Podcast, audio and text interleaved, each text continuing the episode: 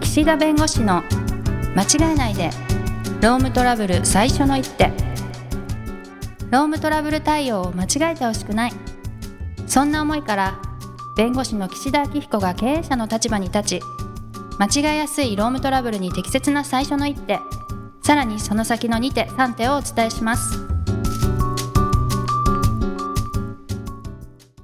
皆さん、こんにちは。弁護士の岸田明彦です。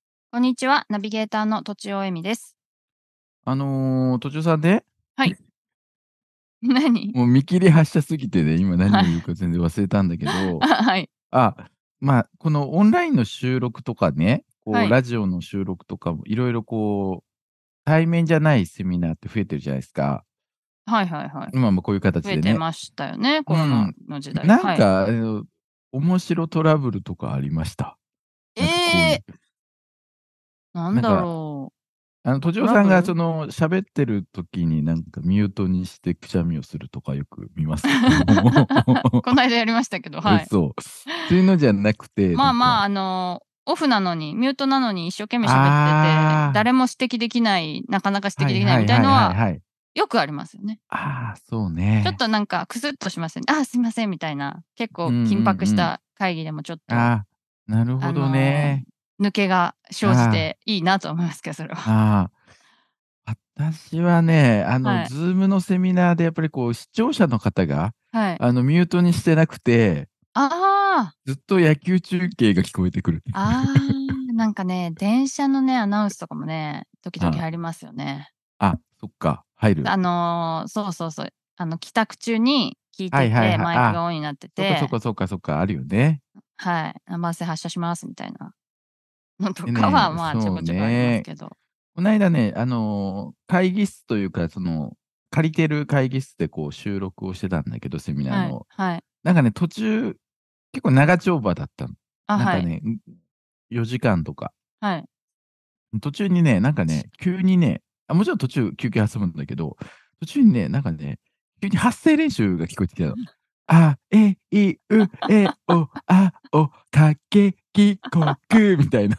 あ、もうダメ だ。えこれ、いつまでダメだ続くみたいな。い え、次に言う人が練習してたんですかや、いや、なんかね、隣の会議室で、ああ、してたんね、まだ。あちょっと固有名詞はあれだけど、なんかそういう、いわゆる、あの、発声をして、こう、演じるみたいな演劇とか、そういう系の、あまあなんかやられてたのよ。ワークショップみた いなはいはいはいはいやられてたの。ーはいはい。これ絶対続くよね、と思 って。ううんん。そう。で、まあ急遽ね、部屋を変えてもらったんです。ああ、部屋やっぱり変えてねもら、っそれてじゃあ話にならないから。ううん、そうそうそう。で、部屋変えてもらって、また収録開始したんですよ。気持ちをはい新たに。はい。もう絶対これ僕ラジオで言いますからっていう宣言して た けど。もうね収録をなるほこどうねやったわけ。はやい。ってたらね、今度はね、まあ、さっきの会議室の、まあ、鍵をね、その施設のこの担当のなんかおじい様がこう届けていくんだけど、 はい。まあ、この収録っていうその感じが、まあ、伝わらなかったのかわかんないけど、うんうんまあ、普通に話してんのにガチャッと入ってきて、はいはいはあいささっきの部屋のはいはいはいはい。鍵です、みたいな。はいはいはい。で、あっともならないわけよ。はいはいはいはい。もう。で、まあ、でもまたそこでストップみたいうーん。収録だったんですね、会議っていうか。な。ああ、収録です、収録。ああ、そう4時間もちょっとうずつ。ん、4時。間。うん。すごそい。うそれはまあ結構大変ですね。で、それでまたね、あの、気を取り直してたら、今度は、なんか上の階から、ジャーンなん てなんか上の階から、ジャーって音がしだして、じゃーって音な、な水んかが、水か掃除機かわかんないけど、あーなんかはいはい定はい期的に音が鳴って、はい、はあいはの、いはいはい。換気扇のところから、あもうね、そういうのがあ。重なることもあるかなっていうですねのをちょっと今思い出してね、はい、今日は何のトラブルもなく行きたいと思うんですけど、はい。はい。えっと、よくね、あの不正受給とか、会社のね、お金を、まあ、なんか根拠なく、こう、例えば請求したり、よく、ね、通勤費をごまかしたりとか、よあーく、ね、はいはいあの、お話をするんですけど、はい。やっぱりね、結構そういう事案ってあって、はい。まあ最近の裁判例の中ではね、出張旅費、うん。出張旅費を、本来出張してないのに、出張した体にして、会社に請求をしていたと。うーん。はい。あとは、その領収書をね、まはあ、い偽造、ホテルのおー結構ヘビーですね。うん。で、ホテルの領収書とかを偽造して、でも字が分かっちゃうから、うん。家族、うん。うん、家族に、なんかね、誰だったかな、家族3人か2人ぐらいに、それぞれお願いして書いてもらって字を。うーん。あの筆跡が得るために何々様とか、その領収書。あうん、筆跡をね。あ。はいはで、やっぱりそれは、まあ、問題じゃないですい。か。悪普質通にですね。はい。悪質でしょはい。で、まあ、領収書の偽造っていうのは結局ね、あの、バレるのですよ。結局番号がね、あの、その領収書の番号だったり、うーん。あの、まあ、弁護士が弁護士会紹介という形で、まあ、こういった不正受給についての民事上の請求をするんでっていう形で、うーんまあ、ホテル側に問い合わせれば、いや、宿泊の記録ありませんってことになるし、いや、このような領収書を発行した事実はございませんってなるんです。まあ、怪しいと思って調べられたらバレるけど、うん、そうそうそうそう一。切思われなければスルーしちゃうってことですよね。そうはだいかはいはいはいら、結果、まあ、スルーしてしまうこともあり得るわけですよめ。ちゃめちゃありそうですね。はい。うん。だから、そのスルーして、えーまあ、例えば、その、お金をね、はい、ある程度、こう、詐取をしていれば、それはやっぱり解雇の自由になると。うんうん。なその事案はね、確かね、会社というかね、使用者から、その、ETC カードとか給油カードとかももらってたんだけど、あーもらってで、それ使ってたんだけど、はい。なんか JR で行ったことにしてるとか。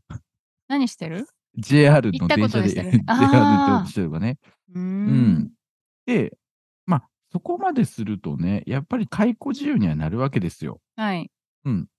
なんだけど、退職金の問題ってあるわけです。これ何度かね、この中で取り上げてると思うんだけど、はい。退職金を払うか払わないか問題があるわけです。はい。要するにね、え、途中さんどう思います例えばだけど、うん。うん空出張を含むその出うん宿泊旅費をね、うん2年間で57回不正受給。はい。で、詐取した金額大体150万。はい。で懲戒解雇は、まあ、有効。はい。だけど、退職金について、その会社さんには、た懲戒解雇の場合は、不支給とするって明確に書いてあるの。え、え、就業規則に書いてあるんですうか、ん、書いてある。へえまあち退職金規定か就業規則に書いてある。はい。で、懲戒解雇は有効。はい。でも退職金を払ってほしいっていう裁判があったとしてね、はい。土地を判事だったらね、どうしますえ、その、法律上どうなってるかっていうことですよね。まあまあ、え価値判断でもいいですよ。土地さんが今の話聞いて、ああ、はいはいはい。うんえっと、うん、それは、退職金は、あの、うん関係ないっていうか、払うことになるのかなって思いました。パッと聞いたときは。 57回不正受給、150万詐取して、 150万は戻してもらうんですか払ってもらうんですかえっとね、この事案はね、戻した、返した。あ、返した。そうそう。うん150万返していれば、うん、退職金まではチャラにはできないのかなと直感的には思いましたけど。懲戒解雇有効って裁判官言ってんですよ。まあ、解雇はするわけですよね、でも。うん、で、懲戒解雇をしたときは退職金払わないって書いてあるんですよ。まあ、そっか。でも、その、ね え、わかんないけど、 会社の規則っていうのは、その、はい。はい。絶対的じゃないっていうのはまあ今まで聞いてきたのでわかんないけど、はいまあそまあそのそう直なん感ですね的にはそう思いましたが、そうなんはです。いわかいんやないやいいや、あのね、これね、不思議な話で、はい多分、普通に、この、まあ、法律に関わってない方からすると、はい懲戒解雇は悪いことってわかるじゃないですか。うんうんはいで、懲戒解雇が有効と裁判所が判断してるじゃないですか。はで、懲戒解雇の時は退職金って払わないって書いてあるわけです。はいはいそして、退職金ってそもそも、あの、法律上払えっていうものじゃなくて、会社が定めた規定っていうあかあそっね。かそっかそうそうっか退職金ってはいはいということはね、その懲戒解雇した人に払わないって決めることももちろんできるわけですよあ。そうですよね、うんはいって考えたらね、このはいロジックでいけば、はい不払わなく支てよ給さなはずそうなんですよ。はいはいはいところがね、これ僕はもうずっと前から謎なんだけど、もはい、う退職金に関しては、まあ、なぜかね、懲戒解雇の場合は退職金不支給。で、懲戒解雇っていうハードルそのものがはい、高いわけですよ。あそうですよねねはいっってことは、そこのハードルルをちゃんと超えてるわけだから。 ちゃんとっていうかあれだけど、ちゃんとねはいはいでしょなんか、はい確かにね、あの、ちょっと欠勤が何回か続けば解雇するとかって書いてある、普通解雇するとか書いてあるんですよ、就業規則の中に。はいはいで、まあ確かにね、その、それだけか、あのね、欠勤したからって言って、まあ、理由もあるだろうし、すぐに解雇は国じゃないのみたいな形で、まあ、解雇権乱用法律ができてるわけですよ。はい。解雇っていうのは、その就業規則にね、こういう時は解雇できるって書いてあったとしても、うん。ね、それが客観的、合理的理由があって、社会通念上相当かどうかで判断するっていうのは、もうこれは、もう確立してるわけ。はい。で、これの場合は分かりますよ。確かに就業規則に書いてあっても、解雇できるとは限らない。ああ、なるほでど。もね、懲戒解雇の場合、退職金払わないって書いてあってね、懲戒解雇のハードルちゃんと超えてんだったら、はい。払わなくていいじゃんと思うわけですよ、私は。はい。はい。はい。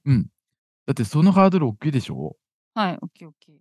うん。ところがね、裁判所は、仮にそういう規定があったとしても、はい退職金というのは、まあ、これまでのね、勤続の功労であったりとか、うんまあ、賃金の後払いという性格があるとはいい。うことなんですって。うんうん。うん。要するに、毎月払うべき給与を、もうなんかこう、退職金という形で、その、い退職するときにはあ与えるというよううんなところもあるから、賃金の後払いの性格もあると。はいだから、今回やらかした悪いことがね、これまでの金属のこの功労をすべて抹消するほどのね、まあ、悪質なものかどうかで判断するうんんですって、なるほど、なるほど、なるほど。 勝手に。勝手に。うん、書いてないのに、そんなことは。うんうん。うん。だから、じゃあ全額払えっていうかというと、結構そこは裁判官によっては違っていてうー、んうん。今言った事案も、結局は、その人についてですね、えっとね、退職金をね、3割は払いなさいって言ったんだよ。うーん。不支給ずっいぶんて減書ったんいでてあする。ね。うん。7割は払わなくてよしみたいな。うん。で、まあ理由としては今までに懲戒処分を受けたことがないとか、営業成績がとても優秀で、なんか表彰を受けてたとか、が始末書を提出して、あのその余分にもらったお金を弁済するとか、うん。まあまあ、そんなことも含めてってことです。なるほど、なるほどう。ん。へえ。なので、まあ、これはもう、あの、結構、これってああるあるの話というかね、はい。まあ、昔からこの、例えば、飲酒運転で事故を起こしてるのに、解雇で退職金払いなさいとか、はい。ね、あの、鉄道の運転手さんが痴漢を何回か繰り返して、解雇でっていう時も退職金一部払いなさいとか、はい。うん、っていうのがあって、うーん、どうかなと思ってたんですけど、はい。うん、まあ、未だにまだそういうことを言ってくるんです。うんでうんね、うん大体それがね、3割とか、2割5分とか、はいまあ、。5割とかってことなんです。うん。ねえ。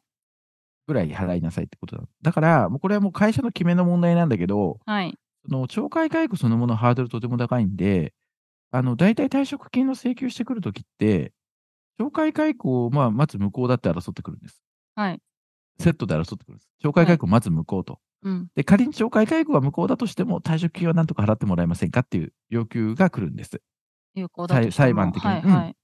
ということはね、もうちょっと解雇を争われたりとか、退職金、あ退職金の問題というより、解雇の有効性絶対負けたくないとか、ちょっと解雇の有効性ちょっと際どいみたいなときは、はい。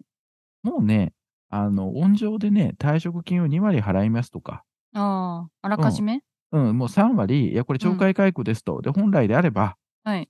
退職金不支給となってますが、うん。まあ、これまでの功労というところも一部加味して、もう温情でこの部分だけ払いますみたいな形で、まあ、払ってしまうと。その部分は争わないってことですか。うん、でもう退職そ金のこを部分はもらってると、うん。その方が、まあ、例えばね、弁護士に相談したところで、いや、懲戒解雇これ有効でしょと。